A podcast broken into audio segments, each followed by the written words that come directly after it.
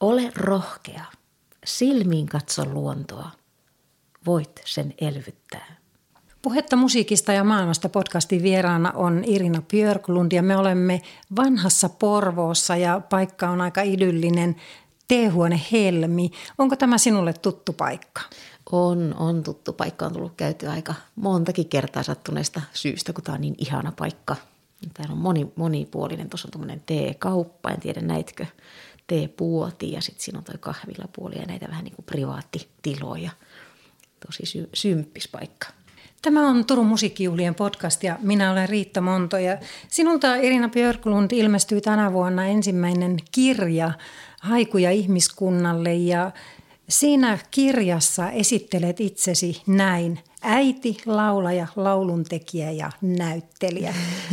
Tämäkö on se järjestys? Kyllä se varmaan näin se luontaisesti tuli sieltä, että kuka minä olen, niin kyllä se näin, näin se taitaa olla – vähän se tietenkin noin näyttelijyys ja laulajuus ja nehän kulkee käsi kädessä vähän riippuu milloin, milloin on mitäkin päällä, mutta sanotaanko, että siinä vaiheessa kun tätä kirja- ja musiikkiprojektia työsti, niin silloin oli selkeästi enemmänkin biisin kirjoittaja laulaja kuin, kuin näyttelijä. Että, ja tietenkin se äiti päällimmäisenä on aina se huono omatunto, kun tekee töitä. Kerroit tässä kirjassakin, että alkusysäys tai sellainen liikkeelle lähtevä voima tähän teokseen, tai se on tietynlainen vastaus Sir David Attenboroughn teokselle Yksi elämä, yksi planeetta, niin miksi juuri tämä teos teki sinun niin voimakkaan vaikutuksen? Se, on, se oli mulle sattu käteen just siinä korona-ajan tai korona-aikaan. Tuli aikaa lueskella paljon ja, ja pohdiskella, että mitähän sitä nyt tässä voisi tehdä, kun kun ei pysty lähteä kiertueelle mihinkään, ei pysty näyttelemään, että mitähän sitä nyt, mitähän se elämä tuo tullessaan. Ja just silloin tuo sattu käteen ja luin sen ja, ja mulle se jotenkin oli semmoinen aivan uskomaton herätys, semmoinen niin kolaus, kolaus päin naama, että näinkö huonossa jamassa tämä planeetta on. Ja, ja sitten mä tajusin, että, että yhden ihmiselämän aikana, eli tämän David Attenboroughn elämän aikana – joka nyt on lähes satavuotias, mutta se ei loppu, niin kuin loppupelissä ole kauhean pitkä aika, kun ajatellaan yhtä ihmiselämää ja maailmankaikkeutta, niin että hänen elämänsä aikana niin villiluonnon osuus on romahtanut 66 prosentista 35. Meillä ei vaan ole toista saman mittaista elämäaikaa korjata sitä tilannetta tai pähkäillä, että pitäisikö tätä nyt ja mitä päätöksiä, vaan nyt pitää meidän kaikkien, ihan kaikkien ottaa vastuu meidän niin kuin yksilöiden, yksittäisten ihmisten pitää ottaa vastuu. Että ei me voida odottaa päättäjiä, että mitä, mitä EU päättää ja mitä kukin päättää, vaan että, että meillä on kaikilla vastuu siitä, että mitä mä mun omassa arjessa teen, mitä mä ostan, mitä, mitä päätöksiä mä teen sen perinnö, perintömetsän kanssa. Ja, ja niin kuin ihan kaikki nämä vaikuttaa siihen kokonaisuuteen ja ilmastonmuutokseen ihan suoraan. Siitä se jotenkin lähti. Tähän teokseen lähtivät sitten mukaan monet muutkin ja siinä esimerkiksi on marokkolainen vuoristokiipeilijä kertomassa omat näkemyksensä, italialainen runoilija, festivaalijohtaja, on näyttelijät, amerikkalainen ja argentiinalainen ja sitten nuoret UNICEFin kongolaiset lähettiläät. Ja miehesi näyttelijä Peter Fransen on myös mukana, niin millä tavoin tämä joukko kokoontui tämän teoksen äärelle? Niin, se jotenkin mä, mä rupesin miettimään, kun mä itse rupesin miettimään omaa elämääni, että mä, mä oon, täytän 50 pian tässä ja että mitähän mun, että jos hän, David Attenborough eli 100 vuotta tai on elänyt melkein 100 vuotta jo ja elää vieläkin, niin tota, ja mä oon itse pian 50 ja rupesin miettimään, että miten, miten luonto on muuttunut mun ympärillä ja mä oon niin todellakin päässyt siihen lopputulokseen, että se on muuttunut paljon ja mä ajattelin, että mä rupean kyselemään muilta ihmisiltä samaa, että, että mitä, mitäs, No, mieheltäni tietenkin on helppo kysyä, kun hän on siinä vieressä tutuilta näyttelijöiltä.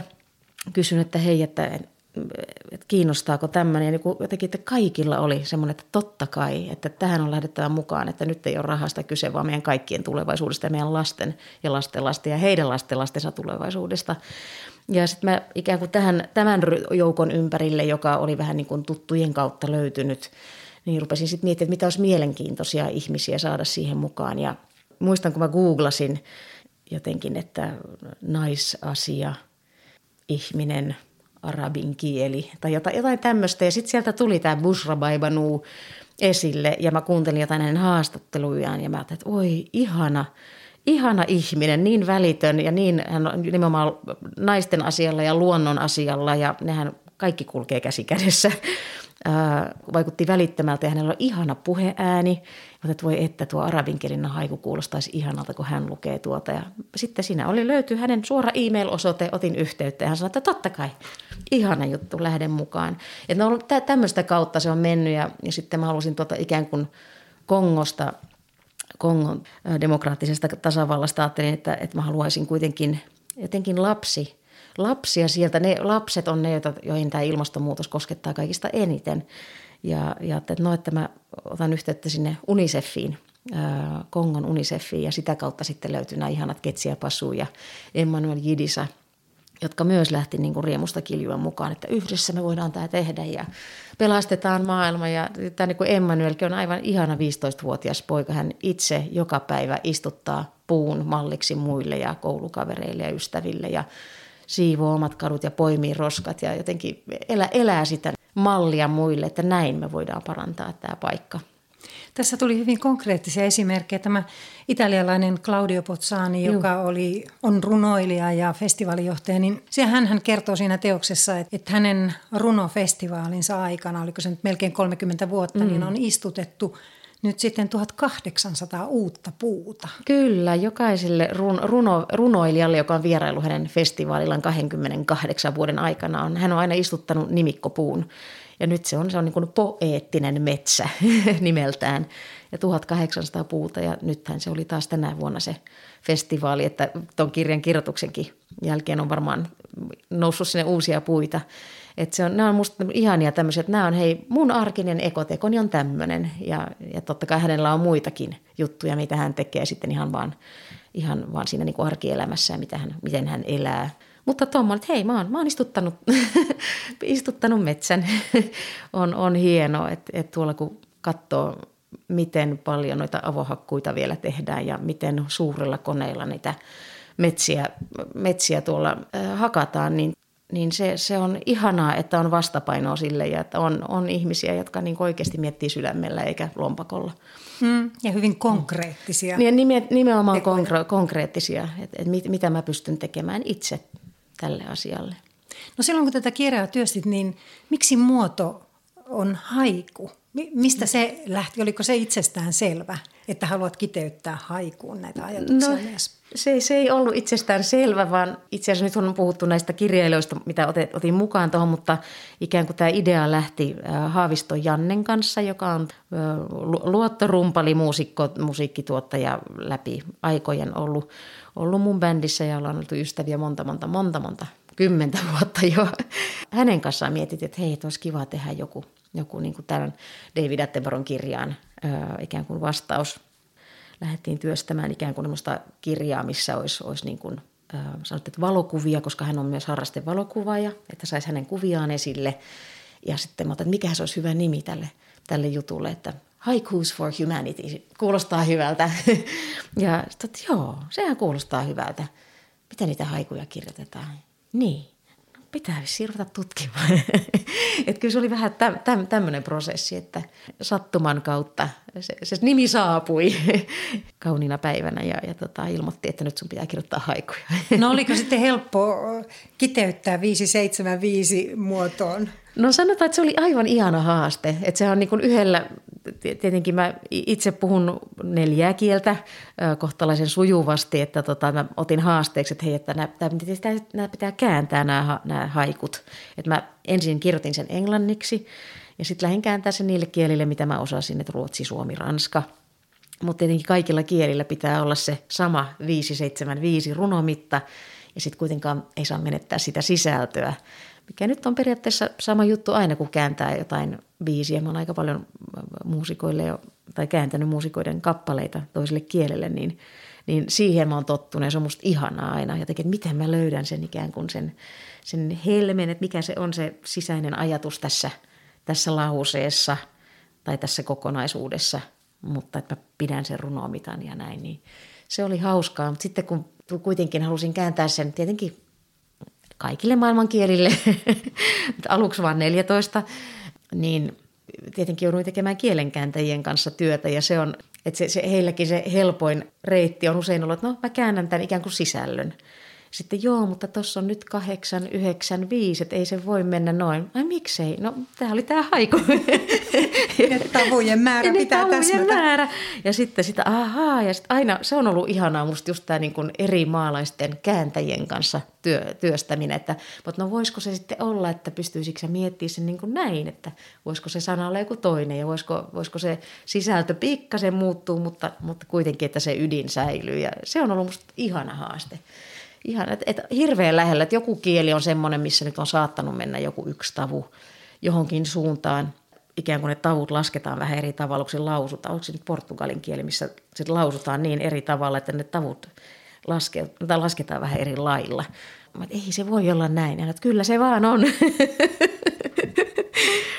et, et se on ollut ihana haaste. Be brave and give space. Look the wildlife in the face and let it restore. En ikinä kuvitellut kirjaa kirjoittavani elämässäni, mutta se jotenkin vaan nyt syntyi ton projektin jatkeena. Niin kuin tuossa aikaisemmin jo alussa lueteltiin näitä näyttelijä, laulaja, lauluntekijä, niin nehän ovat monet, mone, monella tavan kietoutuu toinen toisiinsa ja, ja yksi työ johtaa toiseen ja nyt tähän haikuja ihmiskunnalle liittyy myös konserttikiertue. Joo. Helmikuussa sinä juuri siinä kiertueen kynnyksellä täytät 50 ja sitten lähdet kiertueelle, niin minkälainen konserttikiertue on tulossa? Semmoinen, tota noin, niin, me kierretään, onko meillä, meillä on kahdeksan, kahdeksan paikkakuntaa ja kahdeksan konserttia. Mehän tehtiin jo tuommoinen ikään kuin, meillä oli ensi-ilta syyskuussa – mikä oli semmoinen todella ihana onnistunut ilta.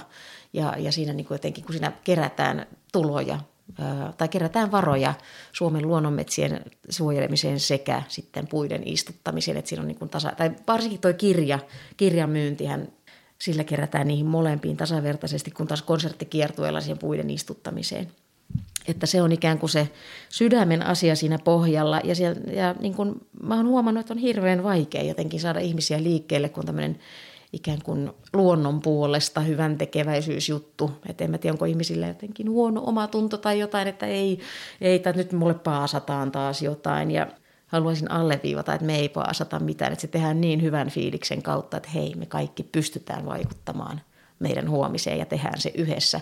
Ja, ja tässä nivoutuu ikään kuin tässä konsertissa vahvasti se, että miten iso yhteys on ikään kuin ihmisten hyvinvointi keskenään kuin myös niin kuin sen luon, luontosuhteen kanssa. Että, että ne on kaikki, me ollaan kaikki riippuvaisia toisista, niin ihminen kuin luonto, koska me ollaan osa sitä luontoa ja kokonaisuutta. Myös siihen keskitytään, että miten vahva yhteys on konflikteilla ja ilmastonmuutoksella ja siitä, että ja niin kuin ikään kuin lauletaan paljon – noita rauhanlauluja tuolta mun edelliseltä albumilta Barely Anne-Marie, mitkä taas keskittyy siihen rauhantekijä televisiosarjan hahmon sisimpään maailmaan. Et se on, mä osaan luvata, että on, on todella lämminhenkinen, hyvän mielen juttu tulossa. Ja kaiken lisäksi me istutetaan puita. Minkälaista se musiikki on siinä konsertissa?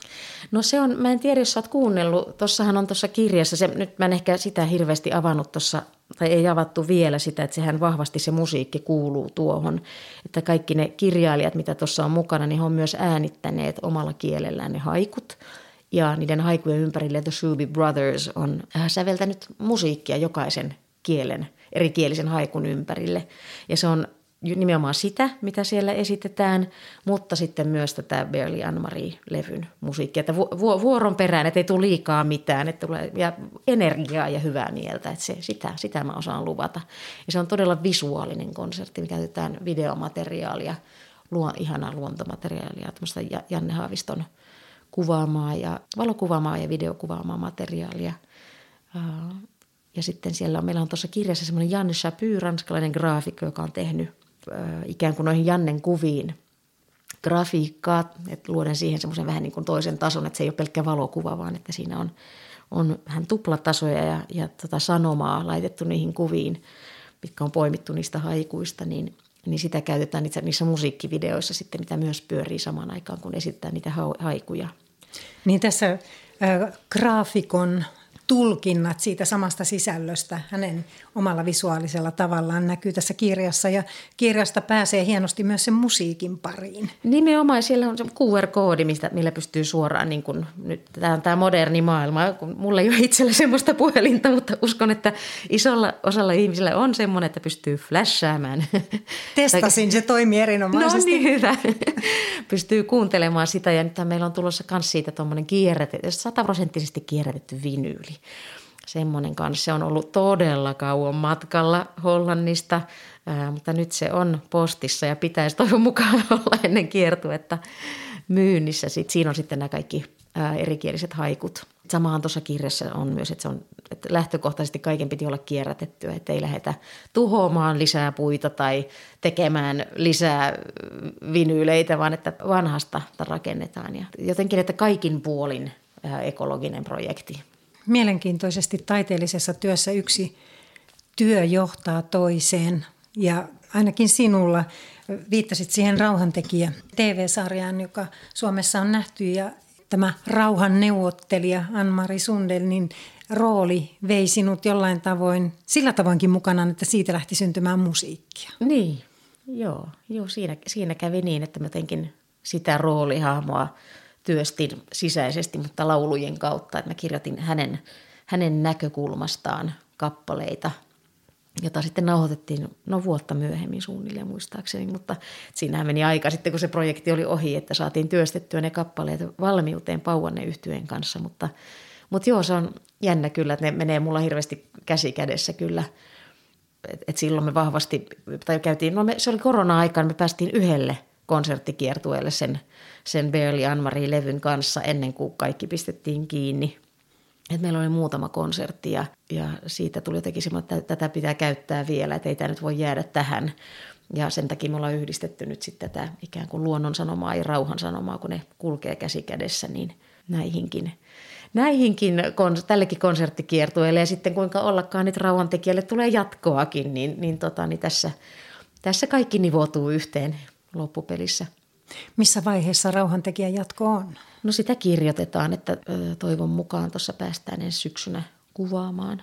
Toivotaan parasta, että kaikki menee nappiin ja se tota, sijoittuu tuonne Ukrainan sodan ensimmäisiin kuukausiin, että sitten tulee aika mielenkiintoista kyllä lähteä tekemään. Niin se onkin mielenkiintoista, että se entisestään ajankohtaistuu, mutta jo tämä sarja, mikä, minkä olemme nähneet, niin siinä ollaan neuvottelemassa mm. rauhaa ja se vaikeuden aste on kyllä ihan käsittämätön. Näinhän se on, että, sit, että sitä on, mua kiehtoo todellakin nähdä, että mitä, mitä käsikirjoittajat saa aikaiseksi tässä, tässä, että miten siinä nivotaan ikään kuin nämä fikti, fiktiset hahmot oikeisiin tapahtumiin ja, ja niin kuin mitä kaikkea totuuksia siinä paljastuu ja avataankin, mitä ei välttämättä nyt tiedetäkään tässä vaiheessa. Olet jossain aiemmissa haastatteluissa sanonut, että tämä oli hyvin tärkeä, merkityksellinen rooli työ mm. sinulle. Miksi se oli niin tärkeä? No se ehkä on tämmöinen, mulla aina se sydän on se tärkein, että, että jotenkin tuntuu, että tekee jotain merkityksellistä. Mä mieluummin on tekemättä töitä, jos mä vaan voin, jos niissä ei ole se, se ikään kuin, jotenkin se joku sanoma niin tärkeä, että se on sen, sen asian kertomisen arvoinen juttu.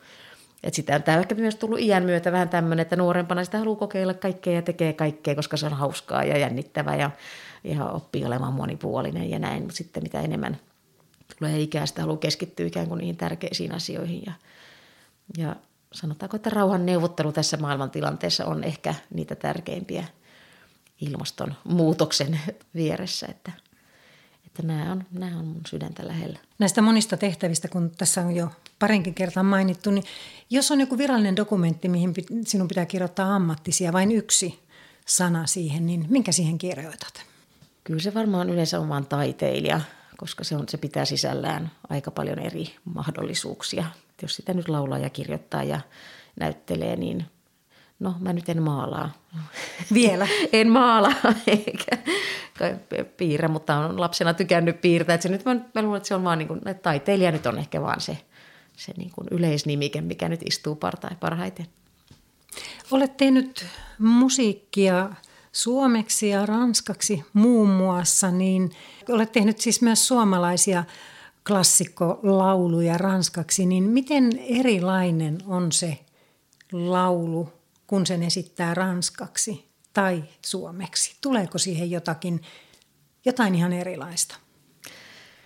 Kyllä siinä tulee. Tietenkin itse mä hu- tai huomaan sen, että kun mä esitän yleisölle suomeksi kappaleen, niin mä en koe, että mun pitää mitenkään alleviivata mitään merkityksiä tai, tai esittää yhtään mitään. Että sieltä, sanoma tulee sieltä niin selkeästi. Sitten jos mä laulan vaikkapa ihana iltakappaleen ranskaksi, no kaikki tuntee sen – sen tarinan ikään kuin, mutta tykkään vähän muistuttaa yleisöä pienillä semmoisilla, niin kuin, mä elän aika paljon käsilläni lavalla ja teen semmoisia pieniä, anna pieniä vihjeitä siitä, että mistä on kyse, muistathan tämän kohdan siinä biisissä, että pystyt seuraamaan sitä tarinaa, vaikka, vaikka se nyt tuleekin ranskaksi. Et siinä on ehkä semmoinen pieni ero, että miten mulle ei tulisi mieleenkään tehdä niitä samoja eleitä, ehkä jos mä suomeksi laulaisin sen kappaleen suomalaisille sinun musiikkiasi on soinut myös esimerkiksi Ranskassa, noussut soittolistoille, niin kuinka tärkeää tai merkityksellistä se on, että tavallaan vie sitä omaa taidettaan muuallekin ja tekee muualla kuin täällä vanhassa kotimaassa? No se oli ehkä sen koko sen projektin, nimenomaan sen projektin tämä Suomi, Suomi-kappaleet ranskaksi. Se oli sen pointti, että mä haluaisin, halusin ikään kuin – näyttää muulle maailmalle, että millaisia ihania, millainen aarrearkku meillä Suomessa on ja mikä valitettavasti pysyy ikään kuin rajojen sisällä, ellei sitä käännetä toisille kielille. Että se ihanaa onnistua siinä, että huomasit, että no niin, että nyt ne soittaa sille Ranskassa näitä kappaleita, mitkä muuten ei olisi ikään kuin päässyt Suomen rajojen ulkopuolelle. Että, että se oli se koko pointti oikeastaan siinä, siinä nimenomaisessa projektissa. Sait siitä myös tunnustusta, olet saanut tällaista Ranskan-Suomen suhteiden edistämisestä. Oliko se ritari? Miksi? Joo, kyllä. Miekka vaan puuttuu. Ranskalainen ritari. Mm. Sinulla on pitkä kontakti Ranskaan jo vuosien, voi sanoa vuosikymmenten takaa, mutta nyt olette melkein kymmenen vuotta sitten asettuneet asumaan Ranskaan, niin miksi juuri sinne? No se oli kyllä ehkä helppo paikka tulla, kun asuttiin todellakin 15 vuotta Amerikassa tässä välissä. Ja se tuntui se, haluttiin palata takaisin lähemmäs perhettä, mutta ei oltu ihan valmiita kuitenkaan Suomeen tulemaan, koska oltiin jo niin kuin toista kymmentä vuotta oltu poissa, niin, niin sitten se tuntui semmoiselta luontevalta vaihtoehdolta, että se on kieli, joka on mulle tuttu tietenkin – meidän pojallekin se oli tuttu, kun hän oli ollut ranskalaisessa leikkikoulussa, että siellä oli semmoinen masterplan jossain taustalla. Petekin on hienosti opetellut ranskaa nyt, että pärjää hyvin. Et, et sillä että totta kai se oli hänelle vaikeampi muutos kuin meille, jotka hallittiin toi kieli, mutta kunnialla on selvitty. Mutta se oli se, ehkä se syy ja sitten myös kun on asunut 15 vuotta Kalifornian luonnossa, mikä on semmoista kumpuilevaa vuoristoista ja, ja niin kuin kuitenkin vähän lämpöisempää kuin Suomi, niin sitten se tuntui se Etelä-Ranska semmoiselta. Se luonto on aika samanmoinen. Nyt en puhu mistään Rivierasta, vaan siitä vähän, vähän niin kuin sisä, sisämaasta enemmän. Sen takia sinne jouduttiin ja on, on jämähdetty. Tuntuuko siltä, että sinne on niin asetuttu vai onko paluumuuttoa Suomeen joskus suunnitelmissa? No nyt kun näkee, miten paljon viruksia täällä tulee tota, tähän aikaan vuodesta, niin ei tule ihan heti nyt mieleen, että nyt, mä voisin kyllä ehkä muutama vuoden vielä siellä Ranskassa olla. olla tota, no ei kyllä ne pöpöt sinnekin yhtä lailla, yhtä lailla löytää, että mä, mä luulen, että me ei olla kyllä valmiita ihan tänne. Me käydään Suomessa niin paljon, me vietetään kaikki kesät Suomessa ja käydään täällä työn puolesta ja perheen puolesta kuitenkin tasaisin välein, että – että kyllä sinne on, on asetettu aika voima, asetuttu aika voimakkaasti, vahvasti. Nyt kun olemme täällä vanhassa Porvoossa, niin tämä ympäristö on sinulle tuttu, niin miten tärkeä Porvoo saaristoineen on sinulle? No jos sanotaan, että on yksi paikka maailmassa, mikä on ns. lapsuuden koti, niin se on mulle tuolla saaristossa, että se on mulle kaikki kaikessa, että, että sinne pääsee joka kesä ja aina kun vaan mahdollista. Että enemmän tai vähemmän aina kun Suomessa käyn, niin mä asun siellä saaristossa, vaikka joutuu vähän kauempaa köröttää töihin, mutta kyllä se on tosi tärkeä. Mikä siinä saaristossa on se, mikä on niin tärkeää ja se oma miljö? No se on ehkä just se on se luonto, on se meri, Se on ne kaikki ne äänet, se, se, ne tuoksut, se metsä, se kaikki, mihin on, on tottunut. Se ehkä oleminen hiljaisuudessa ja niin kuin vaan rauhassa luonnon kanssa, mikä on niin tärkeää. Ja muistuttaa itsemme siitä joka päivä, että miten tärkeä se luonto on meille ihmisille, että ei kävisi niin, että me tuhotaan kaikkia. Sitten me ollaan sitten keskellä kaupunkia, ei ole enää puita missään ja mietitään, että miten tässä näin kävi. Niin tuossa mm. Haiku ja ihmiskunnalle kirjassakin kuvaat sitä lapsuuden luontomiljöötä ja mm. myös sitä muutosta, mikä on silmin nähtävää. Joo, se on ja, ja, niin kuin, ja korvin kuultavaa, että, että siinä on niin just mulle, mä oon itse havahtunut siihen, että lokit on hävinnyt. Että niitä on muutamia, jotka moikkaa aamulla, että hei, lähteekö joku syömään. Mutta ne on, niitä on tosi vähän, että niitä, mä muistan aina pienenä, kun heräsi viideltä aamulla, niin semmoinen mieletön orkesteri. Semmoinen huuto, niin kuin, ja kaikki huusi ihan täysiä ja sitä ei vaan enää ole. Ja sitten totta kai se huolestuttaa ja sitten lintujen laulujen määrä. Että mä muistan siitäkin lapsuudesta, että se oli semmoinen orkesteri ja nyt ne on semmoisia yksittäisiä ääniä, mitä sä pystyt erottelemaan. Ja se on musta huolestuttavaa ja, ja tietenkin semmoinen hiljaisuus on huolestuttavaa, koska se merkitsee avohakkuita ja semmoinen täyshiljaisuus. Että kyllähän niin kuin jos on lehtipuita joukossa, niin sä kuulet ne lehdet. Ja sitten kun ne häviää, niin pelkät männyt, niin sä et kuule mitään.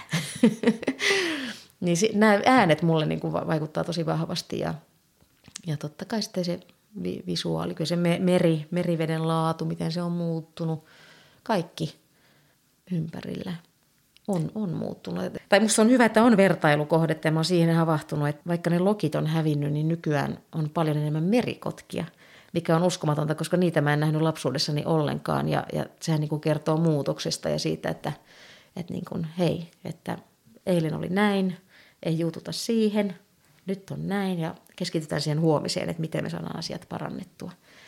Ettei vaan, vaan tuhota sitä kaikkea. Mm, pystyy mm. näkemään sellaista, että kun yritetään jotakin pelastaa, niin se on mahdollista. Niin. Voi myös nähdä, että se on pelastettavissa. No se on just se, mikä ehkä tuossa Attenboroughn kirjassa oli se juttu, mikä muuhun kolahti, oli se, että hän niin kuin täysin niin, kuin niin realistisesti sanoi, että hei, nyt ollaan menossa niin kovasti alamäkeä, että meillä ei ole aikaa. Mutta jos me kaikki nyt tartutaan tähän asiaan, niin me pystytään vielä kääntämään sitä ilmaston ilmastonmuutoksen pyörän suuntaan. Että se on mahdollista, mutta meidän pitää tehdä nyt sille asialle jotain ja kaikkien. Ja se on musta se lohtu siinä ja sen takia mä tartuin siihen, että hei, no jos me pystytään, niin perhana vietä. Mä lähden nyt sitä asiaa toitottamaan, että ilosanoma on olemassa. Se asuinympäristö, jossa te Ranskassa asutte, niin oletko siinä sen noin kymmenen vuoden aikana, minkä olette siellä melkein asuneet, niin nähnyt sinä aikana siinä ympäristössä muutoksia? Kymmenen vuoden aikana, joo, sitä itse tekee virheitä, kun muuttaa uuteen paikkaan ja sitten tajuaa niistä virheistä, mitä on tehnyt. No se, se on jännä, koska siellä on siis tota, se on vuoristomaisemaa ja siellä on alun perin niin kuin aika isossa osassa Eurooppaa ollut reheviä tammimetsiä ja lehtimetsiä, jotka on ollut kosteita ja ihania tämmöisiä, niin kuin, jotka pitää sen kosteuden. Ja sitten tietenkin Louis XIV, Ludwigin aikaan niin tuli rakennettua aika paljon kaiken maailman ää, laivoja ja ne kaikki, kaikki hakattiin maan pinnalle. Ja sitten on istutettu mäntyjä, mitkä kasvaa nopeasti, mutta ne on, ne on taas niin kuin, nyt siellä on ihan uskomaton palovaara just sen takia, koska niiden mäntyjen alla ei juuri mikään muu kasva ja, tai, tai todella hitaasti.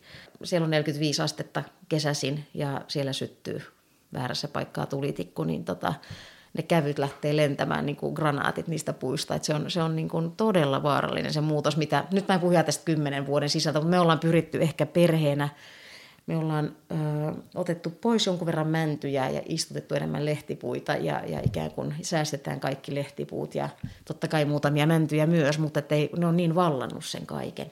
Semmoisen nyt on vahvasti ryhdytty siinä, että se ei tule ehkä se muutos meidän elämän aikana näkymään, mutta toivon mukaan sitten tuleville generaatioille edes pienellä alueella.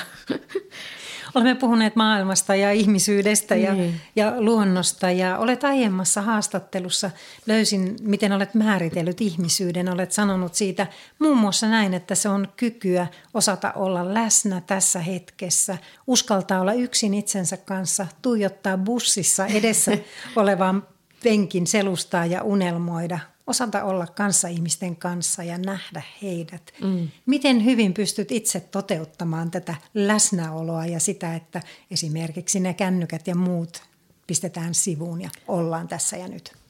No se ehkä just lähti siitä, kun mä, mulla itsellä on älypuhelin. Mä oon tehnyt semmoisen päätöksen, että, että mä haluan ikään kuin olla se, joka tarkkailee.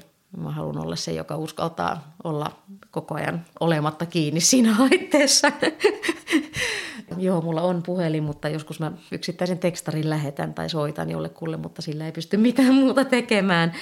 Ja se on, kyllä tekeekin sen, että sitten niin kun mä tykkään istua siinä bussissa tai autossa ja vaan katsoa sitä maailmaa, joka menee ohi ja katsoa, mitä ihmisiä näkyy ja istua lentokoneessa tai bussissa ja katsoa sitä, kun kaikki, kaikilla on naamat siinä smartphoneissa. Mä mietin, että jaa, että onko se oikein, mä oon varmaan ihan hullu, ainoa. Näin kai se on. Mutta mut kyllä se on niinku lähtenyt ihan siitä, että mä itse teen niin. Mulla on paljon vielä opettavaa siinä ehkä siinä kuuntelemisessa, että läsnä, läsnäolo on yksi, mä menen helposti omaan kuplaan, mutta niin kuin se, että sitten pystyy kuuntelemaan muita, niin siinä mulla on vähän opittavaa kyllä vielä. Tästä vielä Haikuja ihmiskunnalle kirjasta, niin siellähän, ja oikeastaan se mitä olet sanonutkin, että haluat enemmän katsoa eteenpäin ja löytää ratkaisuja ja tehdä asioita kuin ajatella, että miten pahassa tilanteessa olemme ja jäädä siihen. Mm. Niin tuossa myös kirjassa kerrot hyvin rehellisesti, että on pieniä asioita, joita omassa arjessa voi tehdä ja toteuttaa. Ja sitten on se dilemma, että elääkö aivan niin kuin pitäisi, että kaikki ei olekaan niin vaan valittavissa helposti. Niin minkälaisia asioita koet, että pystyt tekemään arjessa – niin, että ne ovat tulevaisuuden kannalta hyviä ja mitkä ovat sellaisia ongelmallisia, että tulee tehtyä, vaikka tietää, että ei tämä nyt ehkä ympäristön kannalta ole mm. paras mahdollinen ratkaisu. Niinpä.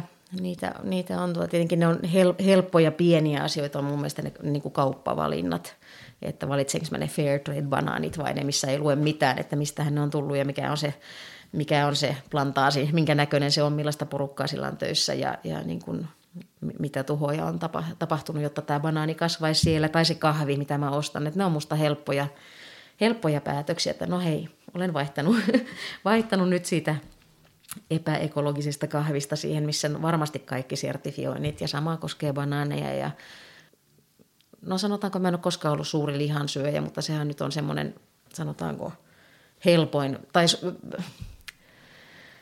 jos kaikki vähennettäisiin lihansyöntiä, niin sillä tehdään tosi iso ero, koska se on kuitenkin se, se karjateollisuus, mikä tuhoaa eniten metsiä, se soija, mitä niille kasvatetaan, niille, sille karjalle, mitä ne syö. Että se on niin musta hurjaa, että, että, se, että, että kasvatetaan niin kuin meidän ruualle ruokaa sen sijaan, että me vaan syötäisiin edes vaan sitä soijaa, sitten se olisi niin kuin puolet lyhyempi ketju. Sekin niin kuin jo helpottaa. Uh, niin kyllä mä, niin kuin, musta mä luulen, että kaikki voidaan sieltä vähentää edes kerran kaksi viikossa. Mä en tiedä, miten moni ihminen syö lihaa, punaista lihaa tänä päivänä. Aika paljon ihmiset on vähentänyt sitä varmaan muutenkin, mutta, mutta että, että otanko mä tuon makkarapaketin? No en mä sitä oikeasti tarvitse. että nämä on musta helppoja, kohtalaisen helppoja valintoja tehdä, että jos on vaan valmis niin kuin heittäytymään siihen peliin, että mitä mä pystyn tekemään maapallon puolesta. Sitten on tietenkin vaikeampaa on tämmöinen – se duuni, missä tässä nyt ollaan, että jos lähtee kuvaamaan jonnekin ja sitten kuvataan nyt Kanarialla se juttu, niin kyllä mä sinne joudun lentokoneella lähtemään ja ai sitä pärmennyksen määrää, kun näkee, että siellä on kertakäyttökuppeja joka, joka lounaalle. Tämmöistä niin on, niin on yritetty, että hei nyt tehdään nämä, keksitään jotain, että kunnon mukit. Ja siihen, siihen niin moni tuotanto onkin lähtenyt nykyään, mutta vielä sitä näkee paljon, että kerta, kertakäyttö joka päivä niin kuin sadalle ihmiselle muovimukit, niin ei siinä ole mitään järkeä. Tai muovipullot, uudet muovipullot. Että kaikki tämmöiset mun mielestä niin, niihin voi pitää uskaltaa sanoa, että hei, ei näin. Mä tuon omat mukit mukaan. Ja Mutta joo, tois, totta kai toi matkailuhan on se suurin, suurin niin kuin, ö, ongelma. Mä näen niin just autoilu. Mä, no itse en käytä paljon autoa, koska käyn harvoin, sen, ehkä sen kerran viikossa, kerran viikossa ostoksilla, mutta sitten koulukin hoidetaan kotoa, niin se menee jotenkin niin kuin hirveän vähän käytetään autoa, että siitä mulla on hyvä omatunto. Uh, mutta sitten yksittäinen lento silloin tällöin, että nyt tulin jouluksi Suomeen, koska koko perhe oli täällä, niin oli että no kyllä se täytyy tulla nappaa suomalainen pöpö ja, ja pitää, pitää tota, hauska perhejoulu ja kyllä se kannatti. Suomessa keskustellaan erittäin paljon kaikista mahdollisista, mitä voidaan tehdä paremman ympäristön puolesta ja, mm. ja se on osittain aiheuttanut ahdistustakin nuoret kokevat hyvin voimakasta maailmantuskaa juuri sen vuoksi, että kokevat, etteivät pysty vaikuttamaan tai kokevat myös sen, että ne, jotka päättävät vielä, eivät tee tarpeeksi. Onko Ranskassa tilanne samanlainen, että ympäristöteema, tulevaisuus on hyvin vahvasti keskusteluissa mukana? No kyllä se on, on se, joo, koko ajan. Ja, ja itse asiassa me mennään nyt tämän kirjan myötä mennään tuonne yläasteisiin tuonne Ranskasta. No me aloitetaan yhden, yhden lähikoulun ylä, yläasteella, että pistetään ikään kuin nämä oppilaat työstämään samantyyppistä projektia. Ne, ne kirjoittaa haikuja, ottaa valokuvia, tekee grafiikkaa, että me mennään just tämän graafikon kanssa. Että et yritetään saada semmoinen niin kuin saada tätä juttua vähän ikään kuin levitettyä nuorisolle myös, koska nimenomaan mä luulen, että he tarvitsevat semmoista, semmoista, että joo, että asialle voidaan tehdä mitään. Sitä paitsi nuoret tänä päivänä on niin älyttömän fiksuja. Mä luulen, että moni, moni heistä on vegejä ja yrittää sanoa niille vanhemman polven vanhemmille, että hei, älä osta tota makkaraa, mä en halua sitä. Että sehän on ongelma usein on se, että nuor, se ei ole nuoren kassasta, kun se lähtee se raha, vaan vanhemmat päättää, mitä vaatteita tulee päälle ja näin. Niin, että kyllä mä luulen, että nuoret haluaa ja tulee pystymään tekemään paljon, että onhan heillä paljon sanavaltaakin per, omissa perheissään usein. Katsotaan nyt Greta Thunberg, niin onhan sanonut aika paljon muutosta aikaiseksi tässä maailmassa. Nuorten ääni tulee kuuluviin ja sillä vaikutetaan päättäjiin. No se on heidän tulevaisuus. Että se, se on musta niin, niin kuin hurjaa, että mietitään sitä omaa napaa. Ja, mutta joo, mutta just nyt, just nyt. Ja no, mä en ole enää ensi, ensi vuonna tällä, tässä pestissä, niin sama patua. Että et se on niin kuin me pitää miettiä niitä kaikkia generaatioita. Me ollaan niin uskomattoman nopeasti tuhottu tämä maapallo. Ja sitten on, on vielä tahoja, jotka väittävät, että ei ilmastonmuutos on mitenkään ihmisen, ihmisen tota, Teikö, ei mitenkään, ei. Mutta miten tässä on käynyt näin, että villiluonto on hävinnyt ja samaan aikaan on tämmöinen ilmastonmuutosilmiö ilmiö päällä. Että kyllä se on selkeästi, ollaan ihan, ihan syypäitä tähän. Ha mod och ge plats medan det vilda tar sats. Se och låt det ske. Puhetta musiikista ja maailmasta podcastissa olen kysynyt kaikilta haastateltavilta musiikista myös sitä, että mikä musiikissa on kaikkein tärkeintä ja jos se pitää määritellä yhdellä sanalla, niin mikä sana se sinulle olisi? Sydän. Se, se on se yksi sana. Mä luulen, että se on siinä se syy, miksi, miksi tota mun biisit ei yleensä radiossa kauheasti soi, koska mä teen ne sydämestäkin koskaan, koskaan siihen niin kuin rytmikone kone, tota, formaattiin, mikä radiot vaatii, mutta tota, et, et, et siinä on niin kuin, musta kaikessa mitä tekee, niin se näkyy ja se kuuluu, että onko se tehty sydämellä vai onko se tehty rahan takia. Antti Tuisku sanoisi rahan takia. se, musta se, se kuuluu kaikessa, mitä ihminen tekee kaikissa päätöksissä, mitä me tehdään, niin kyllä sieltä paistaa se sydän, sydän läpi niin musiikissa kuin arkisissa valinnoissakin.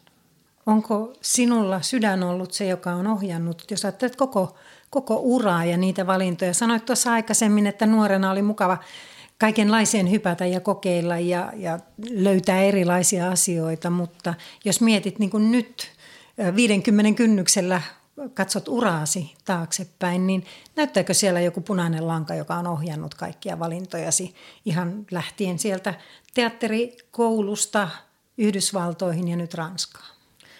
Kyllä siellä on aina ollut se semmoinen ikään kuin, tai intuitio on ollut siellä jotenkin, että tämä että asiat vaan tuntuu oikealta. Ja sitten jos on tullut tehtyä joku juttu, missä se ei tuntunut oikealta, niin sitten on yrittänyt oppia siitä virheestä, mutta ei katso taakseen, että ei, ei jää pähkäilemään, että voi ei nyt, miten mä nyt ja voi voi, vaan että, vaan että sitten seuraava, seuraaviin kommelluksiin niin kun, ja hyvän mielen kautta.